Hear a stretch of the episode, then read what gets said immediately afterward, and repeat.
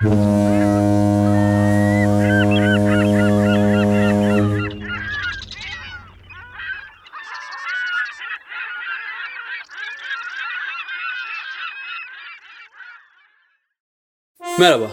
Bu hafta zorlu ancak çok keyif aldığım, üzerinden 20 seneden fazla zaman geçmiş olsa da halen unutamadığım bir dalıştan bahsedeceğim. Dalışa başlayalı bir yıldan az bir zaman geçmişti ve artık Badim ve çok sevgili dostum Murat Utku ile birlikte kendi başımıza dalacak kadar dalış eğitimimizi ilerletmiştik. Bir hafta sonu Murat ve ben ve biz dalışa başladığımız zaman 3 yıldız dalıcı olan Ekrem Özgen ile birlikte arabaya malzemeyi doldurup Saros Körfezi'ne yollandık. Hava oldukça soğuktu ve hava durumu tahminleri yaklaşan bir fırtına için uyarıyordu. Ancak biz bu dalış gezisini uzun süredir planlıyorduk ve hava çok ağır patlarsa da bir balıkçı lokantasındaki bir büyük eşliğinde oturup kafa çeker, sohbet eder, türkü söyleriz diyorduk. Benim müzik bilgim de sınırlıdır, sesim de iyi değildir ama Murat Utku'nun müthiş bir boğazı ve harika sesi vardır. Müzik bilgisi de derindir. Yanlış hatırlamıyorsam keyifli bir yolculuğun ardından Saros'a vardık ve ilk gün keyifli birkaç dalış yaptık hep beraber. Küçük bir grupla yapılan kıyı dalışının tadına doyum olmaz zaten. Ama 15 litrelik çelik tüplerimiz sayesinde Saros'un buz gibi suyuna rağmen 45-50'şer dakikalık müthiş dalışlar yaptık. Akşam da Keşan'da güzel bir gece geçirdik. Ertesi gün biraz farklı bir yerlerde dalalım diye Gelibolu Yarımadası'nın ucuna Küçük Kemikli Koyun'a gittik.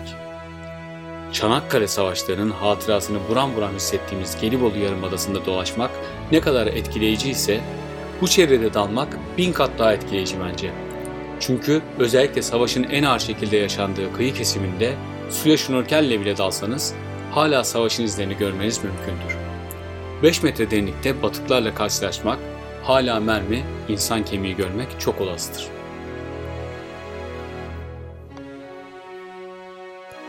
Biz küçük kemikliğe gelirken hava raporundaki gibi bozmaya başlamıştı hava. Ama biz Murat ile kararlıydık, dalacaktık.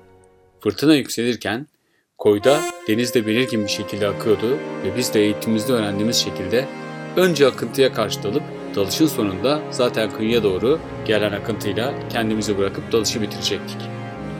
Hava ve deniz koşulları zorlu olduğu için Ekrem bizi karada bekleyecekti ve gözlemleyecekti. Soğuk ve keskin esen rüzgarda skubamızı hazırladık ve Saros'un soğuk suyuna dize kadar girip önce paletlerimizi sonra geri kalan malzemeyi kuşandık. Suyun içindeki ayak ve bacaklarımız kalın neopren elbiselerimize, patiklerimize rağmen buz kesiyordu. Sert rüzgar maskelerimizin kayışının kenarından ıslık çalıyordu ve hafiften yağmur inmeye başlamıştı. Ekrem biz suya girerken kıyıya kadar yanaştırdığı arabanın içine geçti, soğuktan büzüşmemize rağmen dalma çabamızla eğleniyordu. Malzemeyi kuşanıp body çekimizi yaptıktan sonra paletler ayağımızda olduğu için geri geri yürüyerek derine doğru ilerledik. Sonra yavaş yavaş su boyumuza gelince dalış elbisesinin içine ince ince sızan bıçak keskinliğindeki soğuk su içimizi ve etrafımızı sarsa da az sonra aşağı indiğimizde elbisenin içinde vücut ısımızın dengeleneceğini biliyordum. Soğuk suya yapılan dalışlarda başınıza gelecek en kötü şeylerden biri maskenin buğu yapması ve buğuyu temizlemek için maskenin içine soğuk su doldurup boşaltmaktır. Neyse ki bu dalışımızda artık maskeyi dalıştan önce buğuya karşı hazırlamayı çok çok iyi öğrenmiştik. Altımızda su 2-3 metre derinliğe gelince çevre kontrolümüzü yaptık ve beraberce dalışa başladık. Aşağı inince ilk anda yukarıdaki fırtınanın etkisi dinmiş gibiydi. Yağmur, rüzgar ve soğuk yukarıda kalmıştı işte. Bir tek yüzümüz, o da maskenin dışında kalan kısım ve ellerimiz üşüyordu. O kadar. Ancak yukarıdaki fırtınanın etkisiyle görüş zayıftı ve pek bir canlı göremiyorduk. Ama olsun, dalıştaydık işte. Tecrübemiz artıyordu. Çocuklar gibi şen dalış öncesinde kararlaştırdığımız şekilde 13-14 metrelere indik. Soğuk su ve dalışa başlarken yaşadığımız zorlu şartlar hava tüketimimizi arttırdığı için 15 dakika sonunda artık akıntıya doğru dönerek ve yükselerek dalışı bitirmeye karar verdik. İşte dalışın asıl zorlu bölümü burada başladı.